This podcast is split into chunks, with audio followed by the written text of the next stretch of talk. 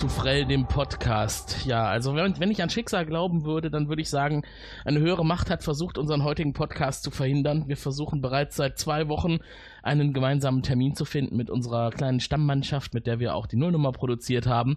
Es hat bisher nicht sollen sein und heute Abend ist uns dann auch noch Ultraschall und Reaper um die Ohren geflogen. Also mussten wir wieder auf das gute alte Mumble zurückwechseln. Aber auch von dem letzten Ausfall eines unserer Teammitglieder haben wir uns nicht abhalten lassen, heute über die erste Folge nach der Nullnummer von Farscape zu sprechen. Dabei ist der Sven. Hallo in den Osten. Hallo an Sven. Ja, hallo Tim. Ja, heute machen wir eine kleine Runde. Das sollte aber zu schaffen sein, oder? Ja, ich denke auch, dass das irgendwie gehen wird.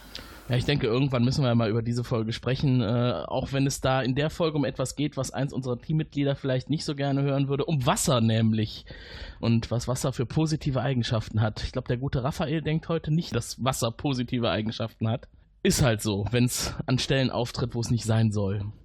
Aber bevor wir so richtig loslegen, nochmal ein kleiner Rückblick. Äh, wir haben in der ersten Folge über die erste Ausgabe von Farscape gesprochen. John Crichton hat die Erde verlassen, ist durch ein Wurmloch in eine weit, weit entfernte Galaxis versetzt worden, hat sich dort einen mächtigen Feind gemacht auf Seiten der Peacekeeper und ist jetzt gemeinsam mit den anderen Häftlingen auf dem lebenden Raumschiff Moja auf der Flucht.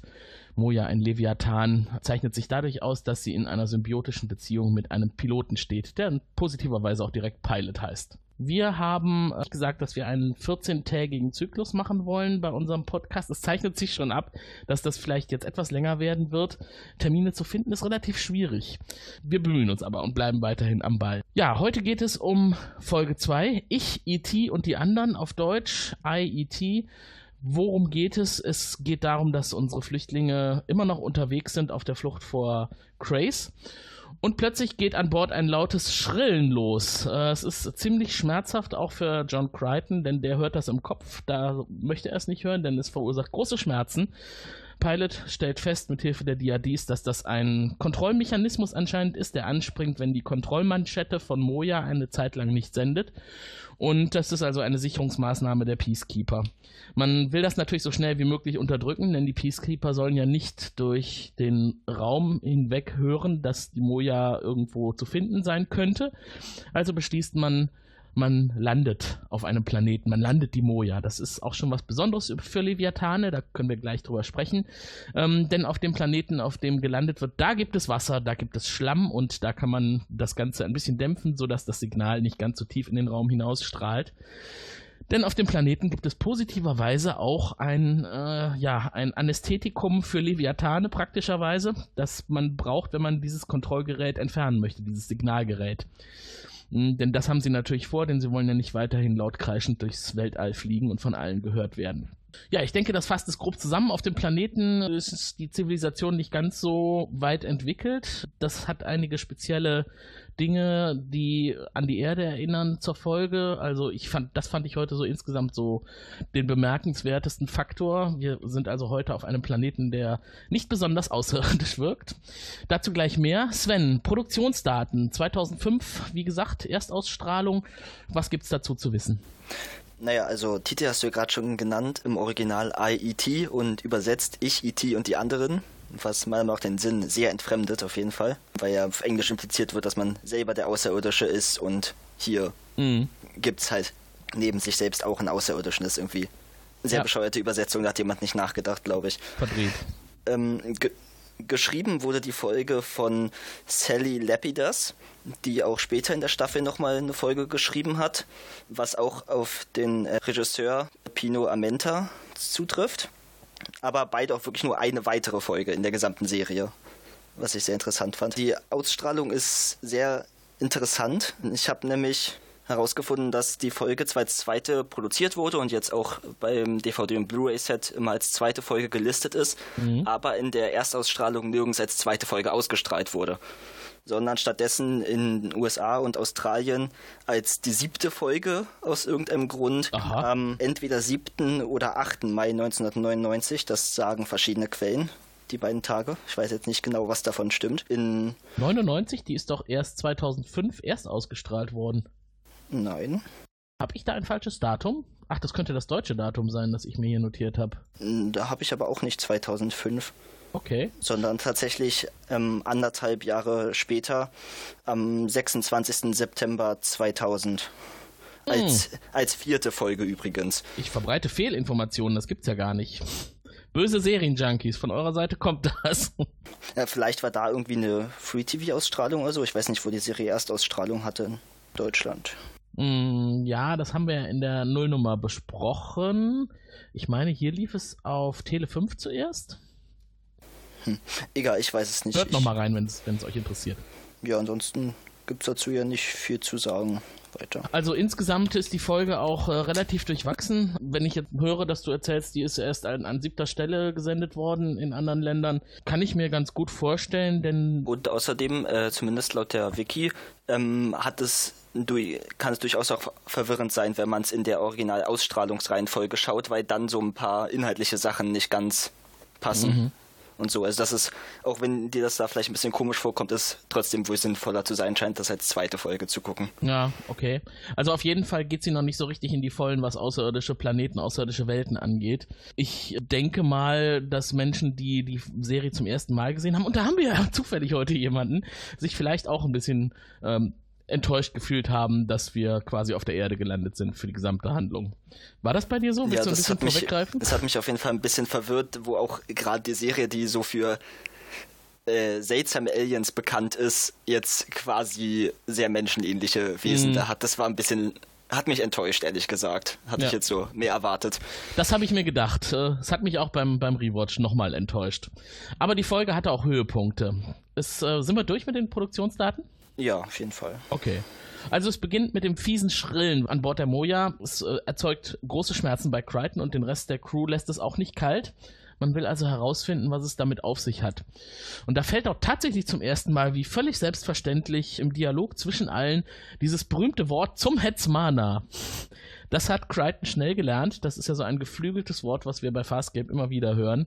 Zum Hetzmana, was soll der Krach? Kann mein Gehirn davon schmelzen? Man findet es relativ schnell, denn es macht ja Krach. Sie versammeln sich alle vor einem kleinen Loch. Die Diadis verschaffen sich da Zutritt. Es stellt sich heraus, dass es dann einer sehr vitalen Stelle des Schiffes, an einem wichtigen Knoten von Moja, in einem Gebiet, das schwierig auch abzuschalten ist. Das war natürlich der erste Gedanke. Pilot hier, Strom weg und das Gebiet hier ruhig stellen. Ging nicht so ohne weiteres. Bei dem Loch, wo die dann da alle nach und nach ihren Kopf durchstecken, das hat mich irgendwie rein visuell sehr an eine Guillotine erinnert. Das, sah irgendwie nicht sehr angenehm aus, nee, so alle reinkriechen das war so ein über, überdimensionales Mauseloch quasi, auch auf Bodenebene. Und man fragt sich ja dann auch, müssen die jetzt alle ihren Kopf nach und nach da reinstrecken? ich meine, es wurde ja schon berichtet, was, es, was dahinter zu sehen ist. Der Diadi hat den Fehler gemacht, reinzufahren. Das hat er mit seinem Leben gebüßt, sofern Diadis ein Leben haben. Auf jeden Fall war er danach ziemlich zerstört. Eine Frage habe ich auch irgendwie so, warum ist da eigentlich dieses Loch? Also ich meine, das sah ja schon so aus, als sollte es da sein, aber irgendwie... Ja, weil es grundsätzlich richtig ist. Das sind Wartungsluken und Klappen für Diadis. Okay, okay. Und die sollen, die sollen eigentlich an Stellen des Schiffes kommen, wo so ein normaler Mensch oder ein normaler Außerirdischer nicht hinkommt. Es sei denn, er ist so groß wie Rigel. Auf die Idee kommen sie ja relativ schnell, dass äh, er da wahrscheinlich rein muss. Ja, auch wenn er nicht sehr begeistert ist. Nee, also Rigel ist auch körperliche Arbeit nicht gewohnt. Der schwebt lieber über allem, im wahrsten Sinne des Wortes. Aber in dieser Folge muss er tatsächlich mal ran. Und plötzlich ist das Geräusch weg. Und wir fragen uns, was ist denn jetzt passiert? Und alle sind auch froh. Aber Pilot hat es nur weggefiltert. Der Sender sendet immer noch und äh, sagt auch deutlich, das ist immer noch gefährlich, macht jede Menge Krach auch in den tiefen Raum hinein und der Körper von Moja wirkt auch noch quasi als Verstärker dafür. Interessantes physikalisches Konzept. Kann das aufgehen, dass die Außenhülle eines solchen großen Raumschiffes als verstärkendes Element für Akustik wirken kann? Äh, weiß ich ehrlich gesagt gerade nicht wirklich. Also es kann durchaus sein, dass sowas über Resonanz funktioniert, aber echt eine allgemeine Aussage möchte ich da jetzt nicht treffen, mhm. ehrlich gesagt. Mhm.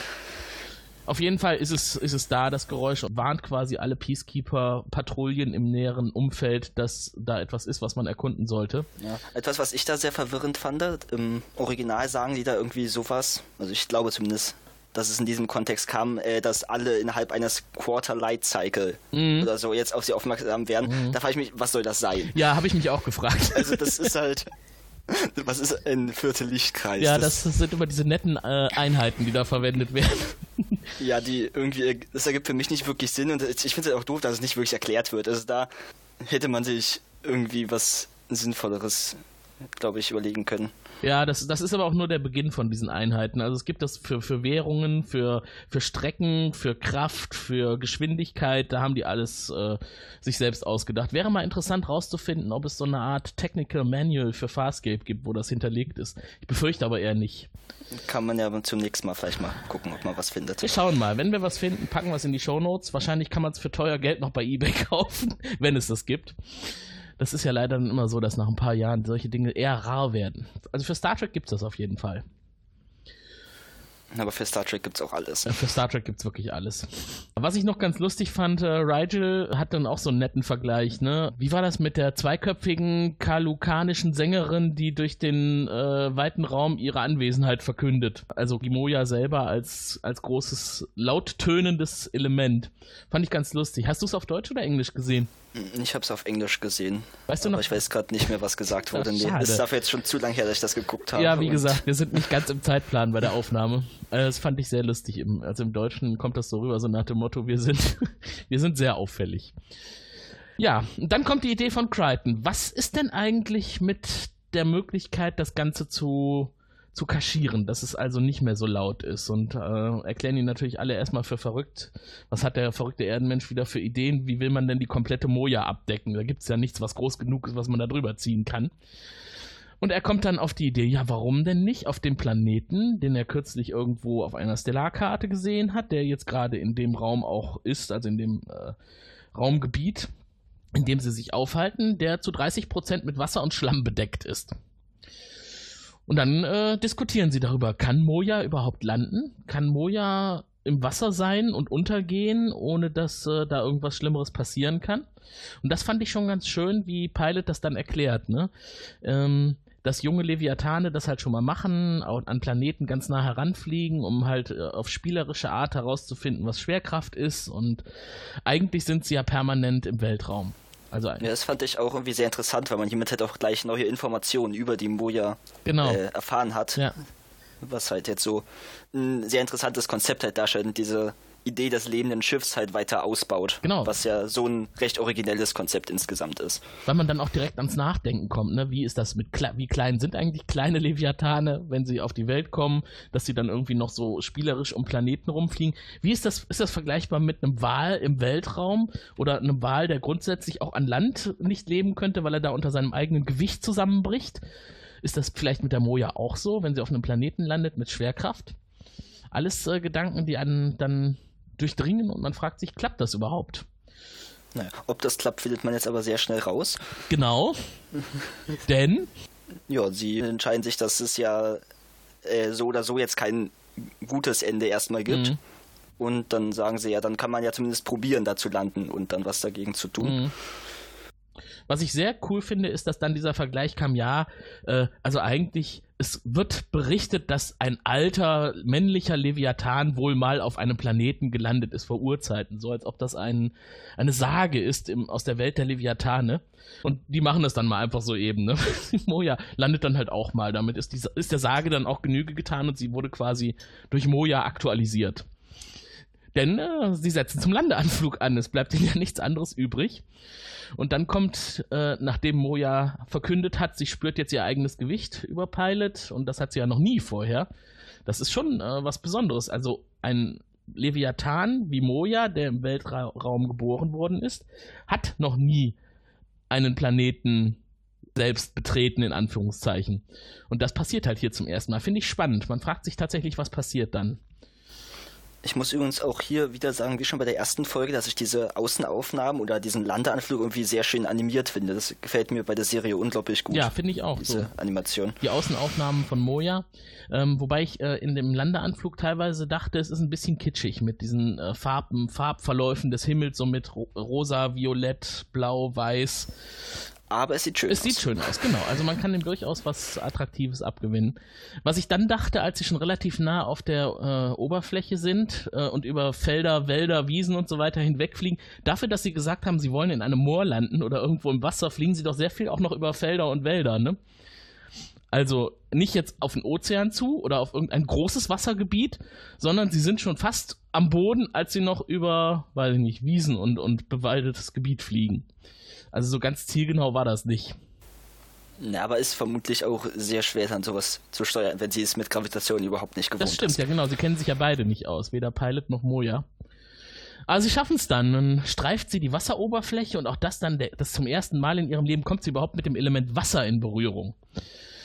Und äh, hätte man äh, sich auch fragen können, vielleicht reagiert sie ja auch drauf. Vielleicht ist sie ja gar nicht, vielleicht ist sie ja Wasser, wasserallergisch. Aber war sie ja zum Glück nicht.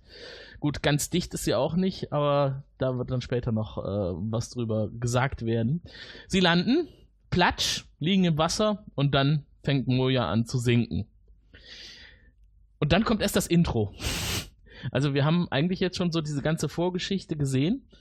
Warum müssen sie landen und was gilt es da zu tarnen? Ach so, vielleicht äh, eine Sache noch. Ähm, es ging ja auch darum, wenn sie dieses Gerät entfernen wollen, dass man dann natürlich was braucht, womit Mojas Schmerzen beseitigt werden können. Ich glaube, das Gespräch haben sie vorher noch geführt, oder? Mm, Ja, vermutlich schon, aber ich weiß es gerade auch nicht genau. Ja. Also Moja könnte von den Schmerzen sterben, wenn das Gerät entfernt wird. Und dann diskutieren sie halt, äh, wie kann man das verhindern? Gibt es sowas wie Betäubungsmittel für Leviathane, dass man also eine Operation an ihr machen kann, ohne dass sie das mitbekommt und, und vor Schmerzen stirbt? Und dann sagt Pilot erstmal, nee, sowas gibt's nicht. Und dann denkt er nochmal nach und sagt, ja, es gibt aber doch eine gewisse Art, eine gewisse Menge von verbotenen Elementen, die Leviathane nicht transportieren dürfen. Und dazu gehört auch Chlorium. Und Chlorium wirkt halt auf Leviathane wie Alkohol quasi, also betäubt die, die Sinne. Und damit haben sie ja dann schon ihren Ansatz. Wir müssen also jetzt einmal das laute Schreien hier betäuben, indem wir uns ins Schlammwasser legen. Und zum anderen gehen wir auf dem Planeten Chlorium suchen, damit wir das Gerät entfernen können und Moja nicht sterben muss. Genau. Und Crichton ist natürlich froh, dass er rauskommt und wegkommt von dem Gerät. Es macht zwar keinen Krach mehr, aber er hat immer noch Kopfschmerzen. Und er zuckt die ganze Zeit mit dem Auge. Ja. Bisschen albern, oder? Ja, das hat mich so ein bisschen verwirrt. Das war ein bisschen un sehr unnötig irgendwie. Ja, ja, fand ich auch. Also, man hat ihm so den Schmerz nicht wirklich abgenommen. Er hat eher so ein bisschen, so ein bisschen überzogen gewirkt, als ob er das ein bisschen in die Länge zieht. Ja. Bevor sie raus sind, kommt er noch mit, mit Aaron ins Gespräch. Und sie ist ja ehemalige Peacekeeperin und sie hat ein schlechtes Gewissen, denn sie hat der restlichen Mannschaft ja erzählt, was es mit diesem Signalgerät auf sich hat. Das halt auch auf einigen Leviathanen installiert worden ist von den Peacekeepers, falls die Kontrollmanschette weg ist, dass man dann trotzdem noch eine Möglichkeit hat, abtrünnige Leviathane zu finden. Äh, das lässt Crichton aber gar nicht lange zu, diese trüben Gedanken, und er sagt, ich habe Kopfschmerzen, ich will hier raus. Und schnappt sich Aaron und Dago und dann sind sie auf dem neuen Planeten. Und hier setzt äh, sowohl Svens als auch meine Enttäuschung direkt an. Sie kommen aus der Moja und stehen auf der Erde. Na, aber immerhin wird es ja auch kommentiert und er sagt, es erinnert ihn an Louisiana. Also Mhm.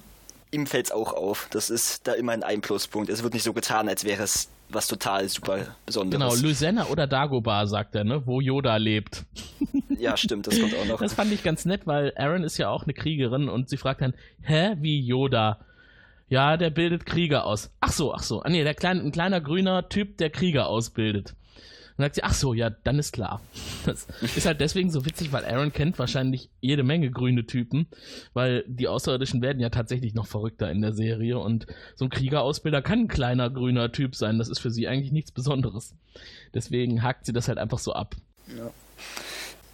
Als nächstes kommt doch die Szene, wo sie sich mit diesem äh, Gerät, mit dem sie das Chlorium finden wollen, vertraut machen, oder?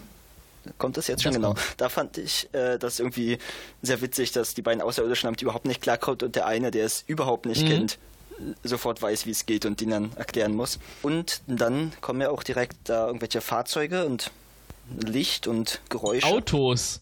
Hallo? Autos auf einem fremden Planeten. Ja, die äh, wurden halt exportiert. ja, genau. Das ist der wichtigste Exportfaktor der Erde, Autos. Ja. Bis in fernste Galaxien. nee, das, das war wieder so ein Störfaktor für mich. Und äh, was das wissenschaftliche Gerät angeht, da muss ich jetzt wenigstens mal positiverweise sagen, das sah wenigstens futuristisch aus.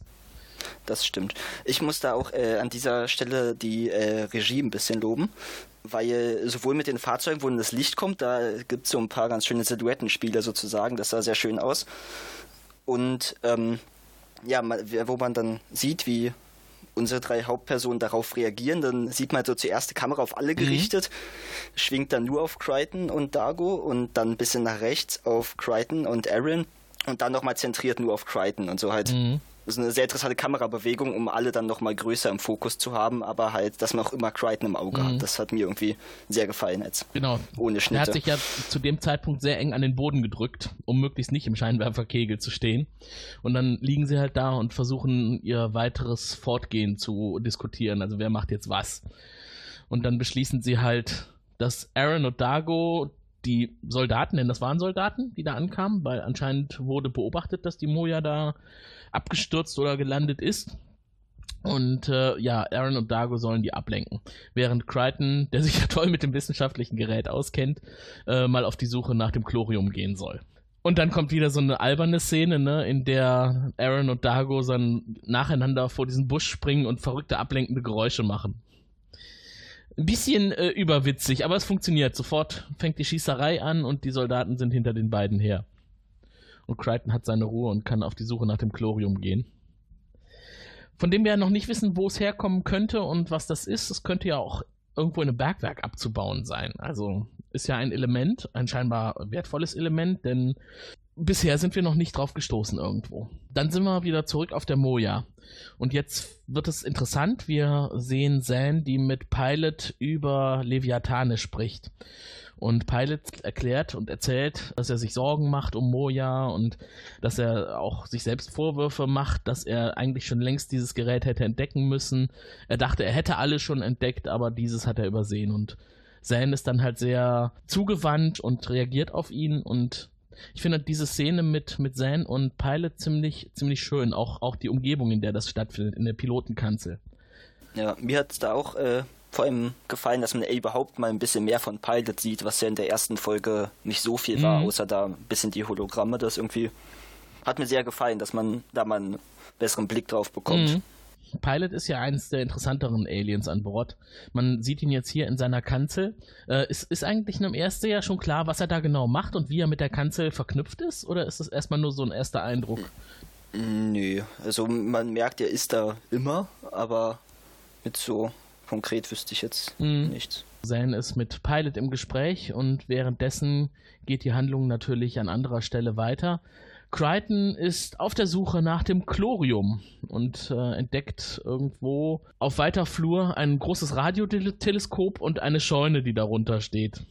Dabei scheint er außerdem sehr lange auf der Suche gewesen zu sein, weil es auf einmal hell ist. Genau, es ist draußen. taghell, also eine ganze Zeit lang unterwegs gewesen, der arme äh, Crichton. Aber sein äh, Messgerät hat ihn da irgendwie hingeführt, denn das gibt Signale von sich. Und in der Scheune, ja, da, da wird auch noch so ein bisschen kokettiert, damit das alles sehr erdähnlich aussieht. Denn er sagt äh, tatsächlich auch so zu einer Glühbirne, die da rumliegt, hm, das hätte auf der Erde hergestellt sein können. und guckt sie sich näher an und da ist dann halt kein Glühwendel drin, sondern irgendwie so ein komisches äh, gelbes äh, Viereck oder Kreuz. Und dann meint er, nee, oder vielleicht doch nicht. Ja, das ist halt für mich zeigt, dass ihnen immerhin bewusst war und sie versuchen damit mm. ein mhm. bisschen ironisch umzugehen, weil sie keine tollen Sets bauen konnten, vermutlich zu dem ja, Zeitpunkt. Man, man fragt sich warum. Also eigentlich, die Serie wurde ja äh, quasi schon vorab genehmigt und abgesegnet und sie wussten, dass sie die erste Staffel produzieren können. Und äh, da hätten sie eigentlich schon in die Vollen gehen können. Ich kann mir das nur so erklären, dass sie Geld sparen wollten für die Folgen, die danach kommen. Ist ja auch eine Taktik, kennen wir ja auch aus anderen Serien. Er ist in der Scheune und hat mit seinem Messgerät festgestellt, da ist irgendwas. Und dann stellt er fest, aha, Glühbirnen, Kunstdünger und was es hier sonst noch gibt. Und dann wird er überrascht, denn plötzlich steht ein Junge in der Tür und beobachtet ihn und äh, oder hat ihn beobachtet anscheinend. Hm, Crichton hat sich zwar versteckt, aber das hat nichts gebracht, er ist trotzdem gesehen worden. Und dann sehen wir halt auch zum ersten Mal diese außerirdische Rasse. Äh, auch irgendwie seltsam, oder? So mit, mit Sommersprossen und langgezogenen Ohren. Oder so vierschrötig die Gesichter so ein bisschen. Na, wie so ein bisschen größere mhm. Kiefer im Prinzip. So sah das für mich genau. aus. Aber halt irgendwie, ja, nicht sehr kreativ, eigentlich. Nee, also, also sieht, Menschen mit markanteren sieht aus wie ein bisschen ein leicht falsch dargestellter Mensch, richtig. Ja, und äh, weil er halt entdeckt wurde, versteckt er sich auch nicht weiter, sondern kommt raus und macht jetzt halt so äh, reinen Tisch und sagt, ja, hier, hier bin ich. Und äh, der Junge kommt dann auch relativ schnell auf den Gedanken, dass er von den Sternen kommt, aus dem Weltall. Der heißt übrigens Fostro, der Junge. Ich weiß nicht, ist das jetzt schon der Moment, wo er gelähmt wird? Ach nee, die beiden gehen dann ins Haus, ne? Nee, die gehen erstmal ja. ins Haus, genau. Denn der äh, Junge flieht, weil er irgendwie erschreckt worden ist von Nee, ich glaube, der wollte seine Mutter im Prinzip. Ach, richtig, genau. Der wollte seine holen. Mutter holen. Er fragt ja auch, was machst du in der Scheune meiner Mutter? Die Mutter spielt anscheinend eine wichtige Rolle. Und das tut sie ja auch tatsächlich. Bis äh, Crichton sie kennenlernt, lernt er aber erstmal den Betäubungsstock von Fostro kennen. Ein interessantes Gerät. das ist also eigentlich ein ja. Stab, ne? Und mit dem wird auf Crichton gezielt und dann ist er erstmal gelähmt. Wobei die äh, Animation hier irgendwie wieder sehr interessant ja. aussah, der Effekt. Aber ja, hat mir sehr gefallen. Gut, fand ich auch gut. Für die Zeit damals auf jeden Fall. Und ähm, hat ja auch den gewünschten Effekt. Ich fand das sehr lustig, wie, wie John dann reagiert, dass er mm, Angst hat, dass seine Knochen jetzt dauerhaft weg sind. Ne? Dann sagt er dann auch, ah, ich kann überhaupt nichts spüren, was ist denn los? Ist das von Dauer oder geht das wieder weg? Man sieht also richtig die Panik im Gesicht weil er überhaupt nicht weiß, mit was wird er jetzt hier konfrontiert. Ist das was, was mich töten kann oder ist das was Betäubendes? Aber ja, er stellt ja dann relativ zügig fest, dass er dann doch das einen, den, erst den Arm und dann das Bein heben kann. Und in der Zwischenzeit ist auch die Mutter da und ist total begeistert. Was ist denn das? Ein Alien? Und äh, man merkt hier schon, sie hat anscheinend eine besondere Beziehung zum Weltraum und Außerirdischen. Die äh, Mutter heißt übrigens, habe ich mir aufgeschrieben, Linnea. Äh, auch interessant, äh, in einer anderen Serie gibt es auch eine Linnea und in der anderen Serie spielt auch Ben Browder und die Darstellerin von Aaron Soon mit. Also mir fällt da vor allem auf, in einer anderen Serie gibt es noch eine Linnea, aber das ist Ach, eine, eine andere, ja. Hast du ein bisschen superschwellig versucht, hier Werbung zu machen? Hm, ja, vielleicht. Andere Serie, freut sich der Imperator. Ja, ähm, Während also Crichton da ziemlich unangenehm auf dem Boden rumliegt, sind wir wieder zurück auf Moja und das finde ich sehr spannend, was da jetzt passiert. Zan versucht ja Rigel so ein bisschen Honig ums Maul zu schmieren, damit er äh, in dieses Loch krabbelt und da tätig wird und dieses Gerät rausschneidet. Da hat er wirklich überhaupt keinen Bock zu und da muss sie doch ganz schön bohren und finde ich interessant, wie hier die Entwicklung der Beziehung zwischen Zane und Rigel dargestellt wird. Dass sie also wirklich auf einer ganz anderen Ebene als so zum Beispiel Aaron mit den Mitreisenden umgehen kann, weil sie das auf einer emotionalen Ebene macht und genau die richtigen Worte halt findet, um äh, dem anderen, dem Gegenüber ein positives Gefühl zu vermitteln. Und was wir auch erfahren, sie ist in der Lage, Schmerzen zu teilen. Denn sie ist eine Pau, eine, eine Priesterin der neunten Ebene und kann mit Moja die Schmerzen teilen, die sie haben wird, wenn das Gerät entfernt wird. Dann haben wir wieder ein bisschen mehr über sein gelernt. Deswegen, da fand ich auch, das hat irgendwie äh, sie ein bisschen weiter charakterisiert, dass sie halt das auf sich nimmt, weil das mhm. ja auch mhm. für sie eine Gefahr darstellt, diese Schmerzen zu ertragen, aber dass sie da halt sehr pragmatisch vorgehen möchte. Also dass sie da halt im Prinzip alles dafür tut, dass sie da halt ja, schneller genau. wegkommen. Aber eigentlich teilt sie ja nur die Schmerzen. Ne? Also sie nimmt Moja die Schmerzen ja nicht. Aber man sagt ja immer, geteiltes Leid ist halbes Leid. Ähm, aber de facto reduzieren sich die Schmerzen nicht auf Mojas Seite. Ja, das, da war ich mir nicht ganz sicher, wie das gemeint war, ob das mhm. halt wirklich einfach nur empathisch gemeint im Sinne von äh, wir beide mhm. tragen das oder ob das nicht wirklich, ich nehme dir was ja. vom Schmerz ab, was halt gegen so ein großes Schiff natürlich keinen so großen Unterschied macht, aber so wie ich das verstanden hatte, ich glaube, es könnte durchaus so gemeint sein, ja, dass, dass das also tatsächlich einen Teil der Schmerzen abgenommen ist. hat und den hat Moja dann nicht empfunden. Aber ja. also, aber wie gesagt, bei der Größe des Schiffs hätte das halt, glaube ich, so oder so keinen sehr großen Unterschied mhm, gemacht. Ein relativ kleiner Prozentsatz gewesen sein. Ähm, in der Zwischenzeit diskutiert Aaron mit Dago über den Krieg und über Loxana.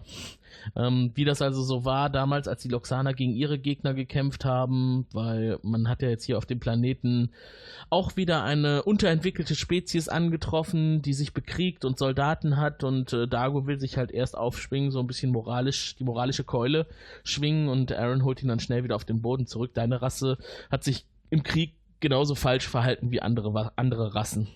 Ja, das hat mir auch sehr gefallen, so, dass da im Prinzip einfach innerhalb von drei Sätzen komplette Kriegsführung ja. zusammengefasst wurde. Genau. Was mich total gewundert hat, ist, dass die da so komisch hintereinander sitzen. Also quasi Aaron bei Dago im Schoß sitzt. oder so ein bisschen darunter. Das war mir ein bisschen zu harmonisch dafür, dass es die zweite Folge ist und Aaron als Peacekeeper ja eigentlich quasi Dagos eingeschworener Feind ist, denn er war ja vorher verhaftet worden von den Peacekeepers und ziemlich unangenehm an Ketten aufgehängt worden. Aber es hat äh, ja auf jeden Fall ähm, Wirkung gehabt. Habe ich da gerade ein Räuspern im Hintergrund gehört? Ja, stellvertretend für einen verfrellten guten Abend.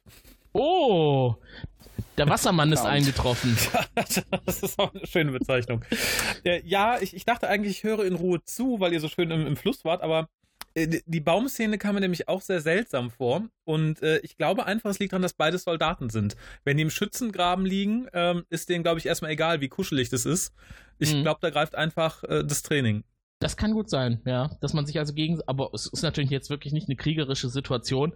Sie sind ja auf der Flucht vor den, vor den anderen Soldaten. Naja, aber sie müssen sich ja, ja das, gemeinsam das verstecken. Also, so im, im mhm. Sinne von Kameradschaft, ne? Also, ne, wenn man sich gegen einen gemeinsamen Feind, Rhabarber, bla bla, ich glaube, das ist dann ähnlich wie geteiltes Leid, vielleicht ein bisschen abgedroschen, aber ich glaube, in dem Moment, wo dir der Dago näher ist äh, als die Leute, die dich jagen, dann ähm, kuschelst du dich auch mal im Baum an ihn ran, um nicht entdeckt mhm. zu werden. Mhm. Ja, das kann natürlich sein, dass das der Situation geschuldet ist, Soldaten, die sich äh, verstecken vor dem Gegner. In der Zwischenzeit äh, muss sich Crichton nicht verstecken, denn er liegt immer noch auf dem Boden, relativ äh, lahmgelegt, kommt aber so langsam wieder zu sich. Also er konnte ja schon einige Körperteile wieder bewegen und äh, kommt, kommt er jetzt ins Gespräch mit der Mutter. Denn die ist sehr aufgeregt und ja, man wundert sich ein bisschen, dass diese komplette technische Ausstattung, die sie da hat in ihrer Wohnung, die sie ja anscheinend benutzt, um Außerirdische zu finden. Und vor dem Haus steht das riesen Radioteleskop in so einem, in so einem Kapuff, in so einem Stall irgendwie untergebracht ist. Ein richtiges Haus ist das ja nicht. Es ist ja eigentlich tatsächlich eher eine Baracke mit, mit angeschlossenem Kuhstall. Wie eine richtige Wissenschaftlerin wirkt sie nicht auf mich, dafür, dass sie auch sagt, dass sie Lehrerin beim Militär ist. Du kennst die Standards auf der Welt ja nicht. Vielleicht ist es da einfach so. Ja, doch, die Standards kennen wir, die sind gering.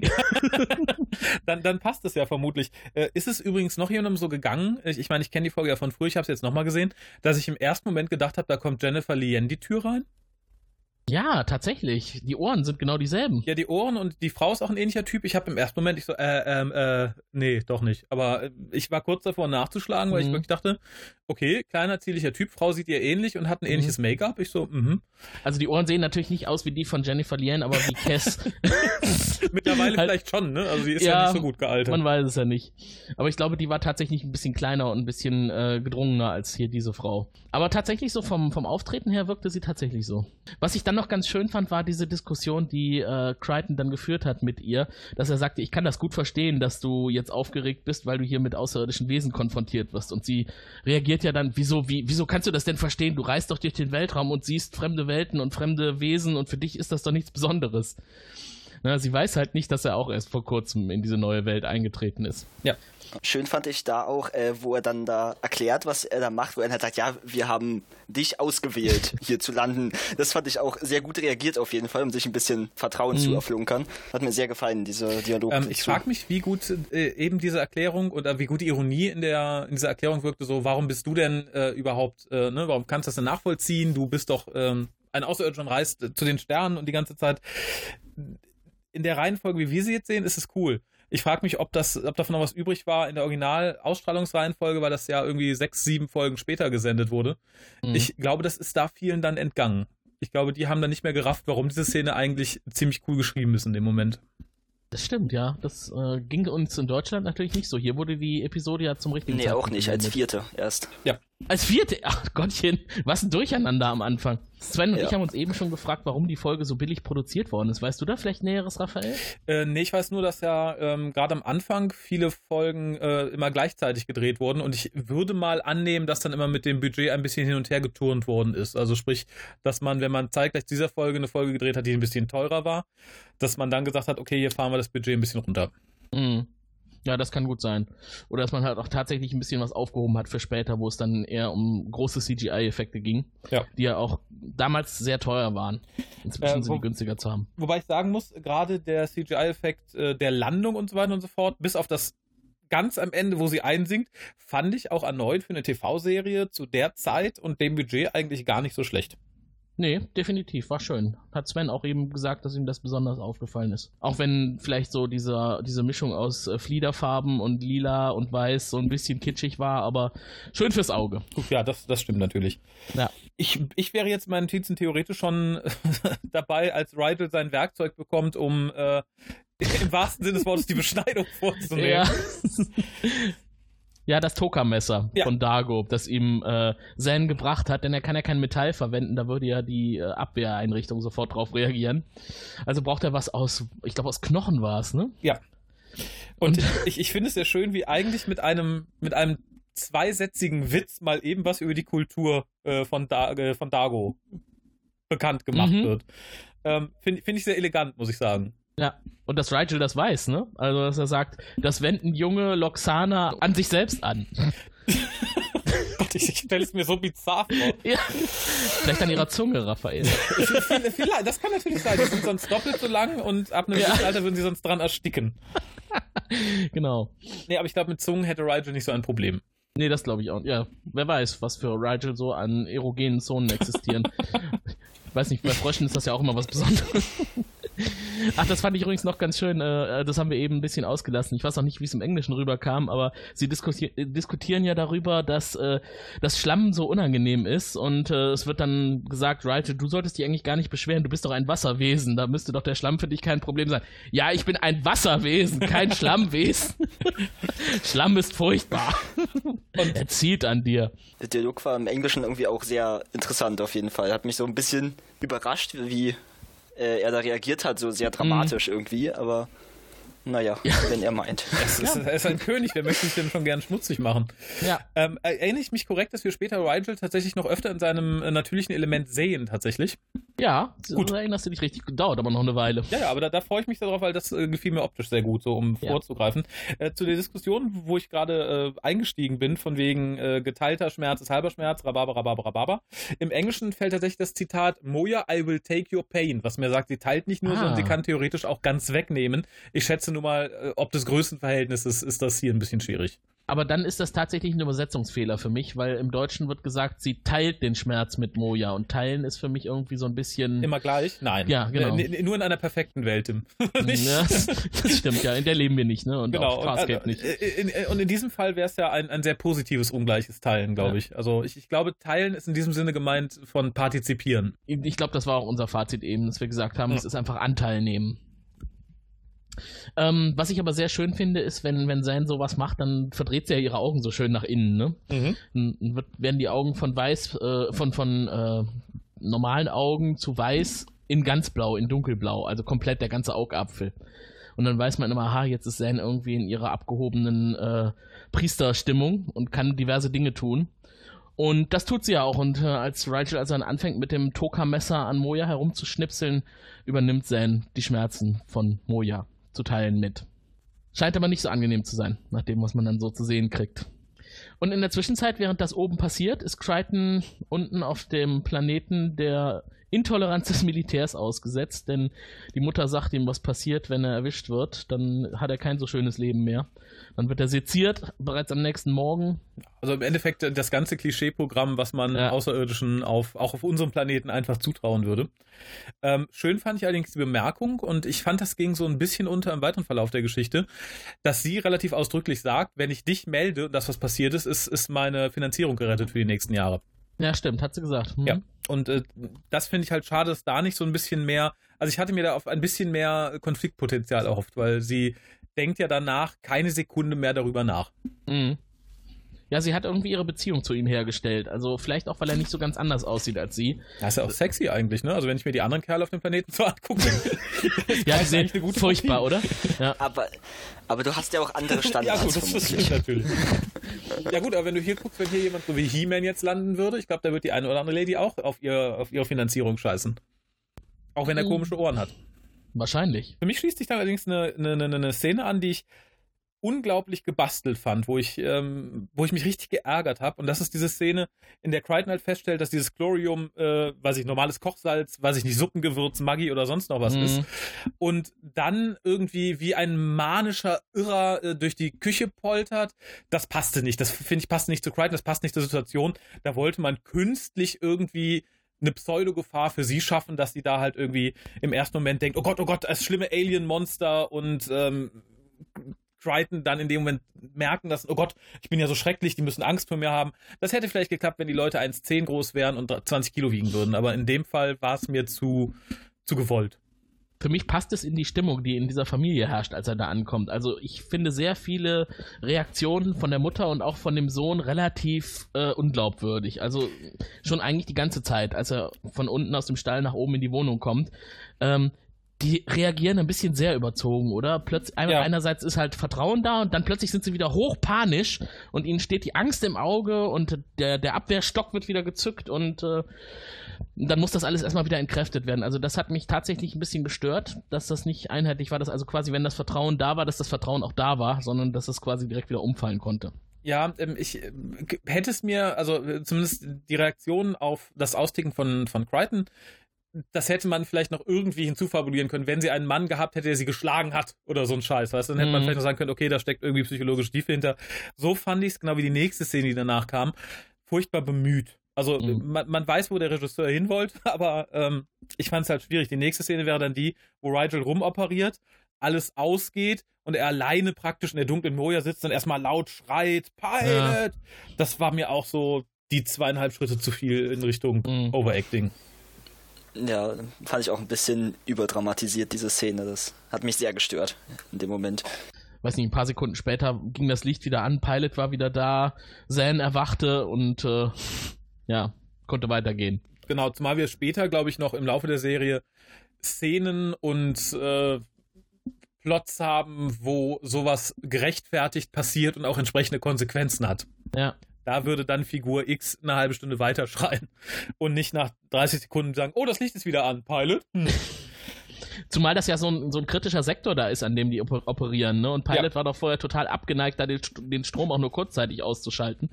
Äh, und jetzt geht da mal eben so das Licht aus. Ja, wie gesagt, fand ich, ähm, also ich, ich glaube, das ist für mich, also diese beiden Szenen sind für mich so die schwierigsten, die schwierigsten Szenen in, in der ganzen Folge, wo ich halt mhm. irgendwie mich entweder beleidigt fühlte, weil man mir mit Gewalt etwas zeigen möchte, was so nicht transportiert wird, oder weil es halt out of character ist. Mhm. Aber lass mich raten, die Situation, als Aaron dann dazu kommt, die fandst du witzig. Ich muss gestehen, ich erinnere mich gerade gar nicht mehr so sehr daran. ja, Aaron will halt Rigel dazu bringen, dass er wieder in das Loch reinkrabbelt und weiterschneidet. Ach ja, natürlich, die fand ich ganz, ganz großartig. ja, das, das, dachte ich mir. Dann darfst du sie auch beschreiben. Ja, äh, äh, Rigel hat natürlich keinen Bock, wieder da reinzugehen. Aaron sagt, doch, das machst du und wird dann handgreiflich.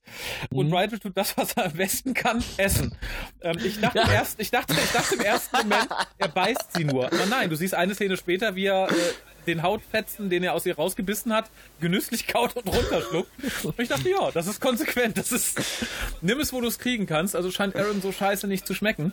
Ähm, fand ich, fand ich toll. Fand ich ähm, unglaublich gut, weil es auch den Charakteren in dem Moment, mhm. so lustig die Szene vielleicht auch war, ein ganzes Stück Tiefe gibt. Also, weil man während der, während der an ihrem Arm rumknabbert, denkt man sich auch, jetzt wird Aaron gleich ausrasten und ihn umbringen. Ja. Und wie gesagt, wenn Zan nicht da gewesen wäre, hätte das, glaube ich, an einem kleinen Massaker geändert. Be beidseitig. Das glaube ich auch. Auch wenn mich da dann wiederum irritiert hat, dass dann einen Schnitt später, wenn dann Aaron draußen ist, man irgendwie nichts mehr wirklich an der Hand sieht. Also theoretisch müsste da ja so ein bisschen Blut verschmiert sein mhm. oder so. Das, da haben sie sich die Mühe nicht gemacht. Na gut, Zan hat ihr ja angeboten, da was dran zu machen. Sie hat es ja nur verzögert, bis äh, die Krisensituation abgewendet ist. Vielleicht hat sie dann danach noch Wunder gewirkt und hat Haut nachwachsen lassen und Fleisch. Ja, oder, oder, oder Rigel wurde gezwungen, es auszuspucken. oder Rigels Speichel versiegelt automatisch Wunden. Der hat ja ah. ganz interessante Körperfunktionen. Ähm, vielleicht ist äh, mit dem Speichel da entsprechendes. Das kann natürlich sein. Dann hätte er nicht drauf pinkeln dürfen, ne? ähm, das Ganze führt aber zu zwei Sachen, die ich relativ bemerkenswert finde. Und zwar einmal ist es direkt in der, in der praktisch in der ersten Folge nach dem nach dem Piloten eine sehr tiefgründige äh, Szene für Rigel, der halt im ja. Endeffekt zugibt, dass er da keinen Bock hat, das zu machen, weil er total Angst hat, einen Fehler zu machen, weil er immer mhm. Leute hatte, selbst im Gefängnis, die ihm jeden Scheiß abgenommen haben und er totale Panik hat, einen Fehler zu machen. Ja. Und das hat in diesem Fall halt große Konsequenzen.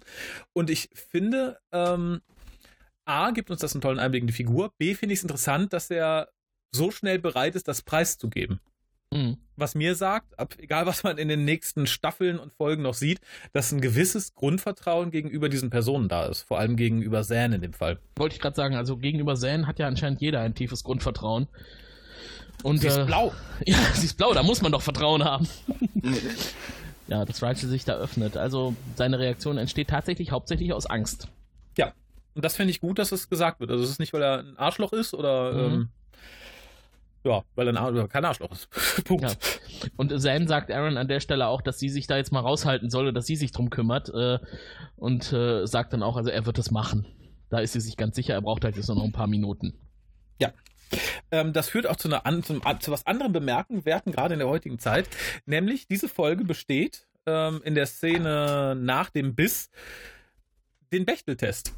Und das kann man, glaube ich, bei einer Serie jenseits, äh, die, jenseits des Jahrtausends nicht immer voraussetzen. Hilf uns auf die Sprünge, der Bechteltest. Oh Gott, das ist äh, der lustige Test, in dem du feststellen kannst, ob deine Serie oder deine Folge ganz, ganz böse frauenfeindlich ist. Oh. Äh, und zwar musst du da Fragen für beantworten. Und zwar, kommt mehr als eine Frau vor? Und wenn ja, reden diese Frauen miteinander? Und wenn ja, reden die über was anderes als ein Mann? Oh. Äh, als über einen Mann. So. Ist, ist Rigel ein Mann? äh, sie, ein Frosch. Sie, sie, reden ja über Moja und so weiter und so fort. Also sie mhm. reden jetzt nicht über Crichton, Rigel, Liebesgedöns oder sonstiges. Insofern fand ich es ganz schön, muss ich tatsächlich sagen. Also, mhm. weil es halt ähm, eine Szene wäre, die man auch mit gutem oder bösem Willen oder total unwissentlich einfach hätte weglassen können. Mhm. Also die Serie hat sich ohnehin nicht vorzuwerfen, diskriminierend zu sein. Also ich glaube, ja. dass die relativ offen mit allen umgeht. Ja. Und äh, ja, offen ist auch immer noch das Loch, in das Rigel sich dann wieder verkriecht, denn Zane hat recht. Äh, er ist bereit, äh, es nochmal zu tun und das böse Messerchen anzusetzen. Äh, in der Zwischenzeit, aber während er das tut, und das fand ich ganz, ganz interessant, äh, unten auf dem Planeten hat Crichton äh, den Monitor der Lehrerin, der Mutter, mit seinem Kommunikator verbunden und hat einen Funkkontakt hergestellt auf Mittelwelle und oder Breitband und hat eine Verbindung zu zur Moja hergestellt. Und wer meldet sich? Pilot und der erscheint so auf dem Bildschirm.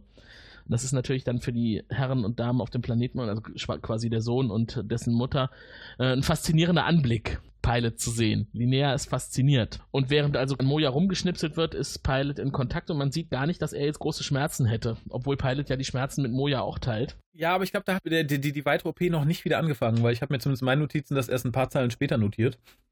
Vielleicht hat er da ganz kurz Ruhe. Ja, das kann sein. Ich hatte es irgendwie zeitgleich verortet. Aber ähm, ja, dass die später angefangen haben. Was ich an kleinen Details ganz schön fand, äh, war, dass äh, als, ich glaube, es ist Crichton, der mit dem Jungen redet, dass im Raum des Jungen äh, ganz viele so Kinderbilder vom Sonnensystem hängen. Das fand ich sehr schön. A, dass es ein anderes Sonnensystem war natürlich mhm. und B, dass halt äh, dieses wissenschaftliche Interesse des Jungen so halt wiedergespiegelt wurde, ohne dass man es groß betonen musste. Aber sein Zimmer sieht halt aus wie von einem Jungen, der halt total begeistert von dem ist, was seine Mama da auch macht. Der ist aber total enttäuscht von Crichton, weil er hatte sich eigentlich einen anderen Außerirdischen vorgestellt. Deswegen reagiert er so noch. gut auf Pilot, ne? Weil das ist mal ja, auf Pilot und er geht ja noch viel besser gleich auf den nächsten, der, der da auftaucht. Das ist nämlich Dago, der wird ja zu der Zeit gefangen genommen. Mhm. Ähm, ja. Genau, der ist unten in der Scheune quasi gekreuzigt, also links und rechts die Hände ausgestreckt und angebunden. Ja. Und von Soldaten bewacht. Ich frage mich, wie, mili äh, wie, wie, wie, militantisch ich das Dilettant finden soll, wie dilettantisch ich das Militär finden soll. ähm, in so einem Fall, wenn du einen Außerirdischen siehst, den bindest du doch nicht erst in der Scheune fest, oder? Den, ja. den, den, packst du doch möglichst schnell in dein Auto und äh, holst ihn weg. Ja, gut, so richtig Erfahrung mit Außerirdischen haben sie ja noch nicht, ne? Sie warten da zwar immer drauf, aber er ist halt jetzt der Erste. Sind sich nicht so ganz sicher, wie sie mit ihm umgehen sollen. Nehmen wir ihn mit? Nein, bindet ihn erst in der Scheune ja. fest. Komm, wir wollen ihn erst mal angucken. Und dass dann auch der Junge so einfach da reinkommt. Sie hatten, sie hatten noch ein Autochen dabei, oder? Naja, wo sollten sie ihn auch hinbringen? Also. Beine und Füße festbinden und die Militärbasis fahren? Ja, aber, aber wohin? Also, so denn dieser unterentwickelte Planet eine Militärbasis hat oder die Soldaten glaub, sich nicht nur in irgendwelche Militär arbeitet von zu Hause aus. ich wollte gerade sagen und sich das Militär nicht in irgendwelche Ställe und Scheunen zurückzieht. genau, es ist einfach nur Bereitschaftsdienst. Die sitzen zu Hause, weiß ich nicht, sind Kuhhirn oder sonst was. Achtung, Militäreinsatz. Dann werfen die sich in ihre schöne Schale. Übrigens ein sehr nettes Halstuch, was der Anführer da trägt. Mhm. Ähm, ja, das Schlimme ist, ich kann es mir sogar vorstellen auf diesem Planeten. Der Planet ist relativ rückständig. Aber an der Stelle gibt es eine interessante Sache, da dachte ich auch, das wird Raphael so freuen. Wir kriegen wieder die Zunge zu sehen. Ja, die finde ich, die ich eh immer super. Ja. Ähm, ich, ich fand aber eine andere Sache viel, viel cooler, die zur gleichen Zeit ungefähr war. Und zwar fängt Rigel wieder an zu operieren und er schwitzt. das fand ich großartig. Also dafür, dass es eine Puppe ist, fand ich, das ist ein unglaublich schöner Blick fürs Detail, mhm. ähm, weil es auch wirklich relativ realistisch aussieht. Und weil ich Rigel sowieso ganz, ganz toll finde. Aber das, in dem Moment dachte ich, oh ja, cool. Das äh, ist ein kleines Detail, verleiht aber der Optik dieser Figur unglaublich viel mehr Leben. Mhm. Es könnte aber auch der Wassereinbruch sein, der zu dem Zeitpunkt schon stattfindet. Echt? Ich finde, er sieht verschwitzt aus. Ja? Ja. ja. Also, kann gut sein. Guck es dir noch an. Ich glaube, da kam auch noch, zu dem Moment kam noch, glaube ich, noch kein Wasser rein. Das kommt doch erst, als Crichton fast schon wieder da ist, oder? Kurz bevor Rigel fertig ist, hat Moja den Wassereinbruch. Ah, aber okay. ich weiß nicht, ob das in der Sektion, wo er da operiert, quasi hinter, der, hinter dem Shot auch schon Wasser ist, aber in dem großen Hauptkorridor läuft auf jeden Fall das Wasser rein. Das stimmt. Denn Moja kollabiert, das verkündet Pilot. Sie kann das anscheinend doch nicht so gut ab, da im Schlamm rumzuliegen. Also muss man sich jetzt beeilen, da wegzukommen. Ähm, was mir bei Rigel noch aufgefallen ist in, äh, während seiner Arbeit, er ist eine Puppe, das wissen wir. Das ist bestimmt relativ schwierig gewesen, die eine Hand von Rigel so schneiden zu lassen, dass es einigermaßen realistisch aussieht. Man musste da ja auch entsprechend Druck ja. hinterlegen hinter die Hand und das ist ihnen schwer gefallen, das hat man gesehen. Ja. Also er hat eigentlich eher dran rumgepopelt und nicht geschnitten. Vielleicht wollte er einfach nur ganz furchtbar vorsichtig sein. Ja, genau. Aber es hat ja auch zum Erfolg geführt. Ja, ähm, was mir dann noch aufgefallen ist, ist, dass wir ja hier praktisch die zweite Folge haben, also theoretisch der nächste Tag nach dem Piloten. Der gute John Crichton ist halt noch gar nicht so lange an Bord Moyer, aber weigert sich hier schon direkt ohne, Ride, äh, ohne Dago abzuhauen. Mhm. Ich finde, erneut zeigt das wieder, dass da sehr schnell sehr enge charakterliche Verbindungen entstanden sind. Ja, und dass er auch dafür sorgt, dass die Gruppe insgesamt zusammensteht. Ja. Dass also nicht jeder so sein eigenes Ding macht, sondern dass sie alle ein Team sind. Ja. Er ist äh, unterwegs zurück und hat äh, Dago dabei und da bin Vor... ich noch nicht, entschuldige. Ach, da bist du noch gar nicht. Nee, ich wollte nur ganz kurz sagen, ihr, ihr hattet ja schon angesprochen, dass die äh, Production Values diesmal relativ gering sind, dass das etwas billig aussieht zum Teil.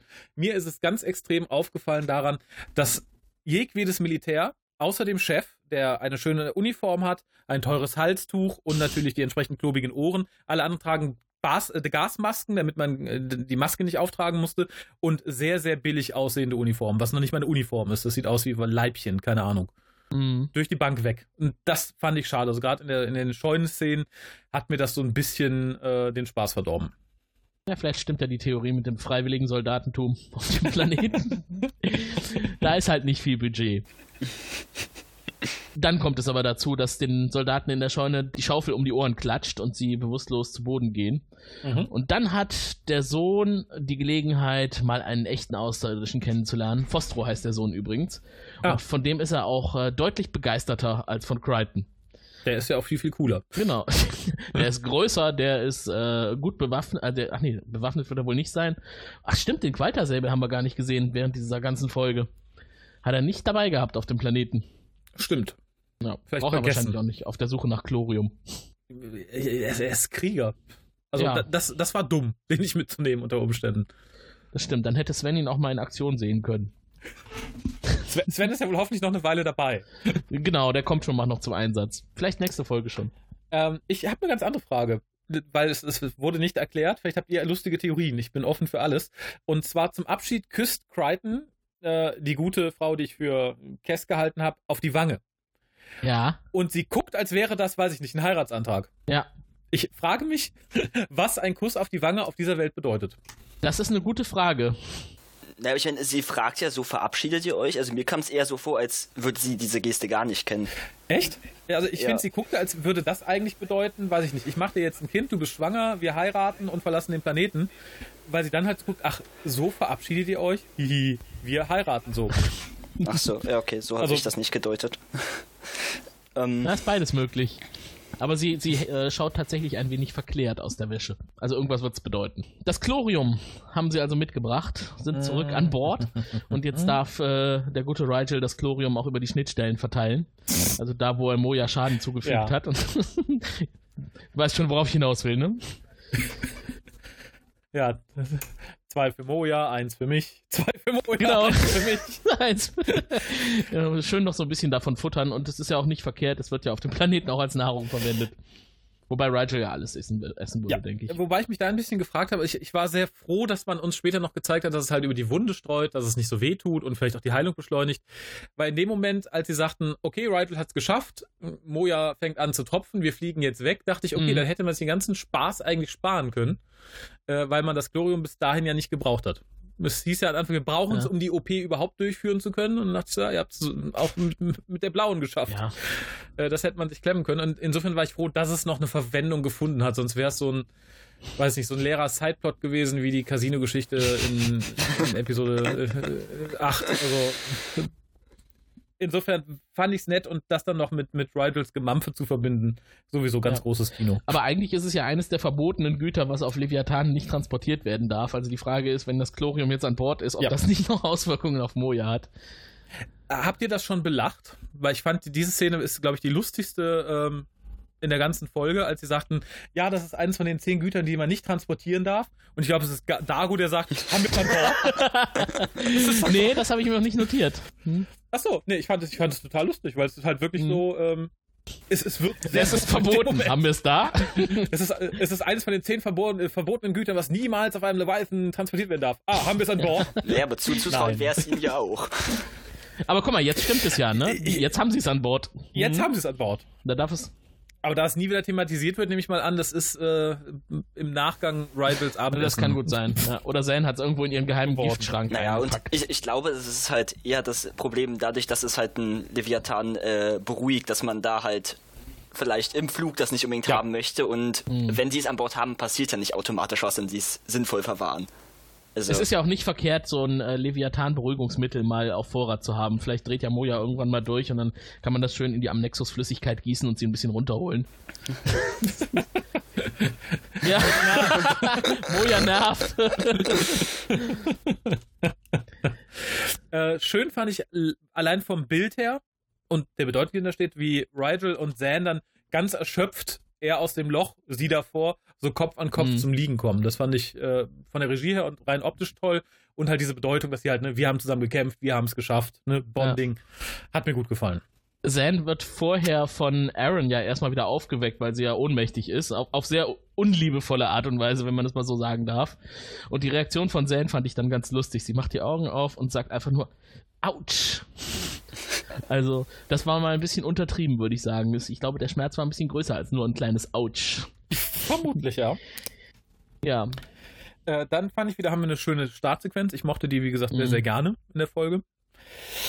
Ich habe mir noch Ähm. gedacht, Moja hebt ab, was für ein Kraftakt. Das muss ja für einen Leviathan, der im Weltraum geboren worden ist und noch nie irgendwo gelandet ist. Und das hatten wir, bevor du kamst, gesagt. Es gab ja in der Historie Mhm. anscheinend auch nur einen männlichen Leviathan, der irgendwann mal auf einem Planeten gelandet ist. Und Moja ist jetzt auch gelandet und ist wieder gestartet. Und hat vorher schon bei der Landung ihr, ihr eigenes Gewicht gespürt, was sie vorher auch nie getan hat.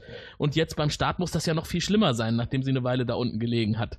Also schon beachtlich, wie schnell sie da wieder Kräfte Ja, gesammelt hatte. Da, da wollte ich noch nachfragen, weil ich es halt lange nicht gesehen habe. Ähm, ich habe kürzlich noch mal die letzte Szene der regulären Serie gesehen, weil ich sie so toll finde.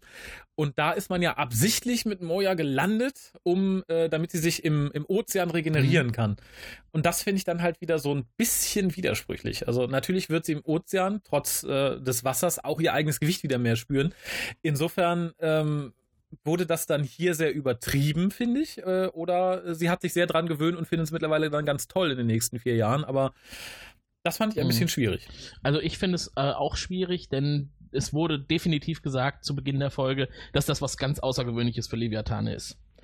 Die landen Hm. halt einfach nicht. Aber Moja scheint jetzt Gefallen dran gefunden zu haben. Genau, ist auf den Geschmack gekommen. Schön fand ich dann und da erneut, finde ich, haben die Leute, die das außerhalb der Reihenfolge gesehen haben, glaube ich, ein bisschen, bisschen schwerer dran zu, zu knabbern oder haben es überhaupt nicht bemerkt. Das ist die letzte Sequenz, in der Crichton halt relativ eindeutig zeigt, dass er Heimweh Mhm. hat. Ja, es war einfach zu sehr die Erde, auf der er da unten gerade war. Genau. Und das fand ich halt sehr schön, weil es halt noch sehr frisch ist. Er ist gerade weg. Ich glaube, wenn das dann irgendwie acht Folgen später oder fünf Folgen später lief, dann hast du es nicht mehr so auf dem Schirm. Du denkst, ach, der reist doch schon ewig mit denen. Was soll Mhm. das denn? Hm, hm, hm. Und hier war es subtil, aber sehr, sehr schön, ja. fand ich. Zumal man sich dann auch noch so ein bisschen fragt, vermisst er jetzt die Frau oder vermisst er den Planeten?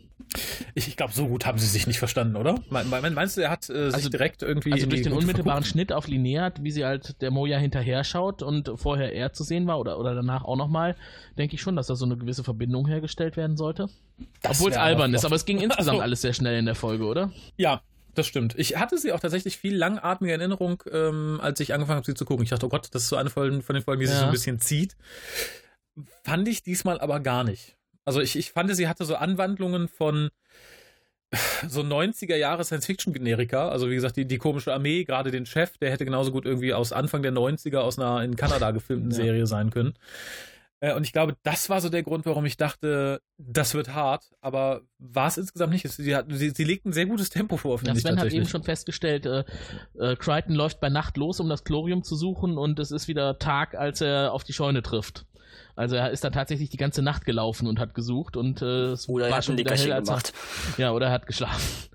Während er von Soldaten gejagt wird, ist das bestimmt auch sehr einfach.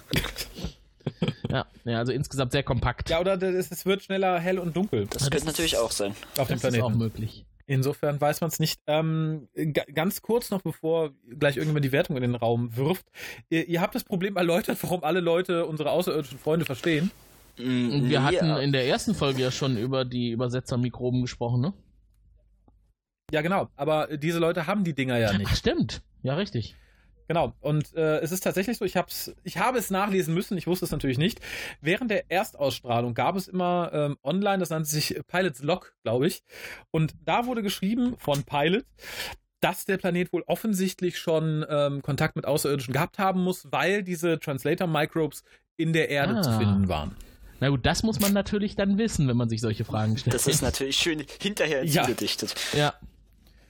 Ja, das finde ich aber gar nicht so verkehrt, wenn du sagst, okay, wir haben es gedreht, wir haben gemerkt, da ist ein Fehler drin. Schreib mal eben Pilots mhm. Log. Ich habe da eine Idee, wie wir das erklären können. Finde ich niedlich. Ich finde nur, dann hätte man das irgendwie bei der DVD-Veröffentlichung. Das ist auf jeden Fall eine soll. bessere Erklärung als so manches, was JMS bei Babylon 5 verbrochen hat. Auf jeden Fall, ja, auf jeden Fall. Aber ich finde, es passt ganz gut dazu, dass die Soldaten und das Militär ja eigentlich quasi ausgerichtet sind auf die Suche nach das? Außerirdischen. Auch die, die Dame in ihrem äh, Labor hat ja ihre Geräte auch hauptsächlich dafür, um außerirdisches Leben zu entdecken. Also ja. lässt das auch darauf schließen, vielleicht hatten sie schon mal Kontakt, wenn sie da jetzt so hinterher sind. Ja, sie, sie sagten ja, hatten sie nicht, aber mhm. ähm, wie gesagt, sie wundert sich natürlich auch nicht, dass alle plötzlich ja. ihre Sprache sprechen. Ja, ne? ja interessanter Nachsatz. Also das, äh, nee, ist uns nicht aufgefallen, Sven, ne? Nee. Also ich hatte das sogar auch gelesen, aber ich hatte es nicht mehr jetzt im Kopf. Ähm, mhm. Eine Sache, die ich mir zum Ende der Frage noch gestellt habe, ist, was passiert jetzt eigentlich mit äh, der Mutter? Weil an sich, sie hat ja die Soldaten angelogen, ja. in welche Richtung sie laufen müssen. Und ich meine, es werden ja alle ja. wissen, dass sie gelogen hat, weil sie sich ja so sicher war, in welche Richtung es geht. Mhm. Und ich meine, es muss doch Konsequenzen haben. Na gut, man kann natürlich immer sagen, ja, die sind in die Richtung gelaufen, aber waren schneller als wir. Ja, aber sie hatte gefunden. das doch mit der Ortung des Signals äh, gesagt. Ja gut, aber selbst dann haben die einen Vorsprung von einer Viertelstunde oder zehn Minuten oder fünf Minuten und da können sie schnell in ihr Shuttle gestiegen sein und weg. Ich glaube, das kriegst du irgendwie weg erklärt. Nur ich glaube, A, wird das Militär sowieso ein großes Misstrauen haben und B, wird die ja nicht weiter finanziert. Die Frau wird vermutlich bald auf der Straße landen. Also was auch immer da Straße ist, auf dem Feldweg. Nee, das fand ich auch ein bisschen schade. Vielleicht wurde sie auch tatsächlich aufgrund des Misstrauens enteignet und in den Kerker geschmissen und muss seitdem Höllenqualen allein. Aber immerhin hat der Sohn jetzt eine Geschichte, die er erzählen kann. Genau, seinen Kindern. genau. Das fand ich ein bisschen melodramatisch, diese ganze Story dann von den beiden auf der Treppe. Es hätte jetzt so in der Tiefe nicht sein müssen. Zumal ja jetzt die Story auch jetzt Nö, nicht so erzählwürdig gewesen ist. Naja, naja, es, es nee, war das, schon das Erstkontakt. Stimmt, also es ist schon mhm. was Interessantes, ja. was Erzählenswertes, aber es ist jetzt halt, man sollte jetzt vielleicht erstmal über den Moment Sorgen machen, dass man vielleicht bald kein Haus mehr hat. Ja, aber der, der Junge kann vielleicht diese Geschichte in Buchform veröffentlichen, wird dann ein, ein großer Autor auf diesem Planeten, kann seine Mutter und äh, die, die Farm auslösen. Genau, kann sich ganz viel Unlux kaufen, um sein Essen damit zu würzen. Ja, ich glaube, in Talkshows kommt er damit nicht, wenn er sagt, naja, der Außerirdische sah aus wie wir, hat unsere Sprache gesprochen, hatte nur komische ja. kleine Ohren. Ähm, die, die richtigen Monster habe ich nur auf dem Fernsehschirm gesehen, außer das Vieh, was sie bei uns in der Scheune angebunden haben mit der langen Zunge. Ich glaube, das, das wird schwierig. Da muss er, glaube ich, noch einiges hinzudichten. Aber das finde ich tatsächlich schade, dass man davon nie wieder gehört hat. Aber das wäre, glaube ich, im, im Serienkontext nicht mhm. gegangen. Die Folge ist am Ende. Linnea schaut der abfliegenden Moja hinterher und äh, John Crichton macht sich auf die Suche nach neuen Abenteuern und einem Weg nach Hause. Dann sind wir bei der Bewertung dieser Folge. Wir bewerten in Harveys. 1 bis 5 Harveys. 1 bis 5 oder 0 bis 5? Also 0 Punkte fände ich jetzt ein bisschen fies für eine Farscape-Folge. nee, brauche ich jetzt nicht, aber es ist so, ist vielleicht mal gut zu wissen. Wir waren mir nicht ganz sicher. Äh, dann, ich, ich, dann lass es mich jetzt vielleicht stellvertretend sagen, du wirst niemals null Harveys brauchen. Das werden wir sehen. Wir stellen es dir frei. Wenn du null Harveys vergibst, dann werden wir mit dir auch drüber diskutieren. ja, also äh, wir räumen die, die, wahrscheinlich die Option ein, dass du null geben kannst, wenn du es für nötig erachtest. Aber ich denke, da wird sich jeder, der Farscape kennt, ziemlich sicher sein, dass das niemals ja. nötig sein wird. Besonders jetzt, je weiter die Serie hinwegschreitet. Du hättest vielleicht für die heutige Folge sehr wenig Harveys vergeben können. Obwohl halt, ich, ich glaube, ich verwahre mir mal ähm, äh, mein, mein eigenes Veto für die Null Harveys auf äh, bis zum Peacekeeper War, weil ich, wenn ich den richtig in Erinnerung habe. Okay, dann hoffen wir mal, dass du in drei Jahren noch dran denkst. ja, Sven, dann fang doch mal an. Was sagt denn unser Erstseher heute zur Folge? Wie viel Harveys vergibst du denn? Ähm, ich hoffe nicht null. Nee, nee, null nicht. Also ich meine, sie hat ja auf jeden Fall Spaß gemacht, aber war halt auf jeden Fall langweiliger als der Vorgänger und ähm, ja, keine Ahnung. Also es, es, gab schöne Charaktermomente, aber die Story hat mich halt überhaupt nicht mitgerissen, ehrlich gesagt. Also es war irgendwie alles sehr banal, was da passiert ist. Ähm, so dass mir die Folge von den paar Charaktermomenten abgesehen irgendwie sehr belanglos vorkam. So dass ich halt ja jetzt so vielleicht zwei Harveys, glaube ich, geben würde. Mhm. Ja, kann ich gut nachvollziehen, aber lassen wir erstmal hören, was Raphael sagt. Ich schließe mich dem fast irgendwie an. Ich habe ja bei Farscape generell das Problem, dass ich noch weiß, was kommt und mich deswegen sehr schwer tue, so aus dem Bauch raus zu bewerten. Weil wenn ich sage, das, was noch kommt, hat durchaus fünf Harveys verdient, komme ich hier auch nicht auf mehr als vielleicht ein, zwei Harveys hinaus. Äh, wenn ich mich bemühe, aus dem Bauch raus zu bewerten, würde ich sagen, drei. Ist mhm. es Durchschnitt, es ist gut. Wenn ich in Betracht ziehe, dass es die erste reguläre Folge einer Serie ist, finde ich es gut. Ich finde die Idee auch generell toll, dass du denjenigen, der gerade selber total davon geflasht ist, dass es Außerirdische gibt und da gelandet ist, als Außerirdischen auf den Planeten wirfst und mit Leuten interagiert, die im Endeffekt genauso drauf sind wie er noch vor einem Tag oder zwei mhm. oder vier. Ich glaube, das Skript ist wesentlich besser als die Umsetzung. Ähm, aber ich muss das bewerten, was da ist. Insofern, ich sage mal 2,5. Es ist unterdurchschnittlich für Farscape tatsächlich, was bei rausgekommen ist. Zweieinhalb Punkte finde ich jetzt äh, fast schon ein bisschen zu viel, aber es ist wohlwollend, kann man mal so sagen. Mhm. Äh, für mich war die Folge ja. tatsächlich alles, was auf dem Planeten stattgefunden hat. Mich hat es jetzt nicht so geflasht. Also ich hätte es jetzt nicht unbedingt in der Tiefe gebraucht. Während hingegen die Handlung auf der Moja selber für mich wesentlich wertvoller war insgesamt. Insbesondere jetzt Sans Beziehungen, die sie aufgebaut hat. Wir haben die Pilotenkanzel mal gesehen, in der Pilot sitzt. Wir haben erfahren, dass es weitere Methoden der Peacekeeper gibt, um Leviathane zu kontrollieren. Von Rigel haben wir mhm. mehr erfahren. Also die Handlungen auf der Moja selber, die waren für mich diesmal im Vordergrund. Von mir gibt es zwei Harveys. Ich hätte auch zweieinhalb geben können, wenn ich mich jetzt nur auf Moja konzentriert hätte, aber ich fand tatsächlich jetzt die Handlung auf dem Planeten nicht so toll. Äh, insgesamt ein bisschen zu billig aufgezogen und es wirkte, es wirkte für mich einfach zu sehr wie, wir gehen jetzt mal raus aus dem Studio hier in Brisbane oder wo wir sind und, und filmen mal draußen auf dem Gelände hier irgendwo in Australien.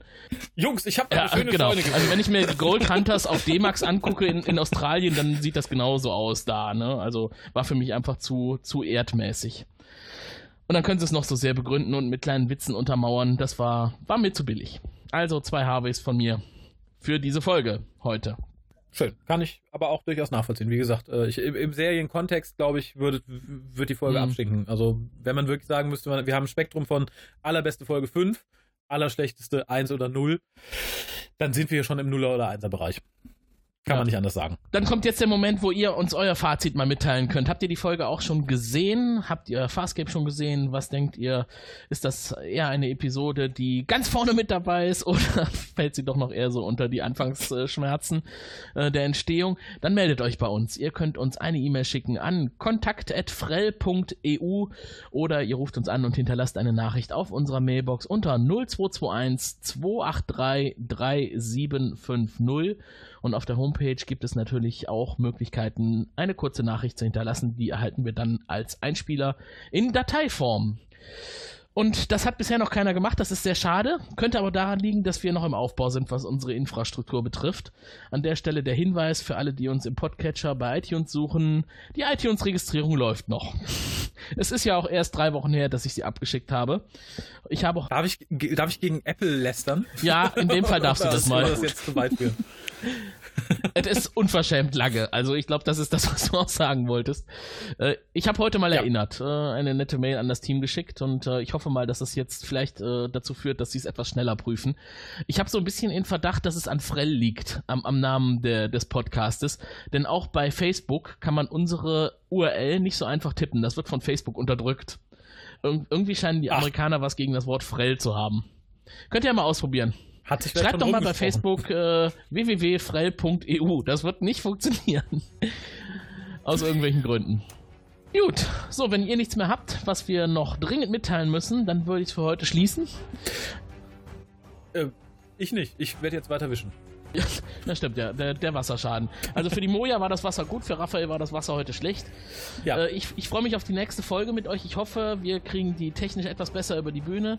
Äh, wie gesagt, es war etwas schwierig, heute äh, zu diesem Termin zu kommen. Äh, wir freuen uns, wenn ihr wieder mit dabei seid. Und ich verabschiede mich. Macht's gut. Tschüss. Tschüss.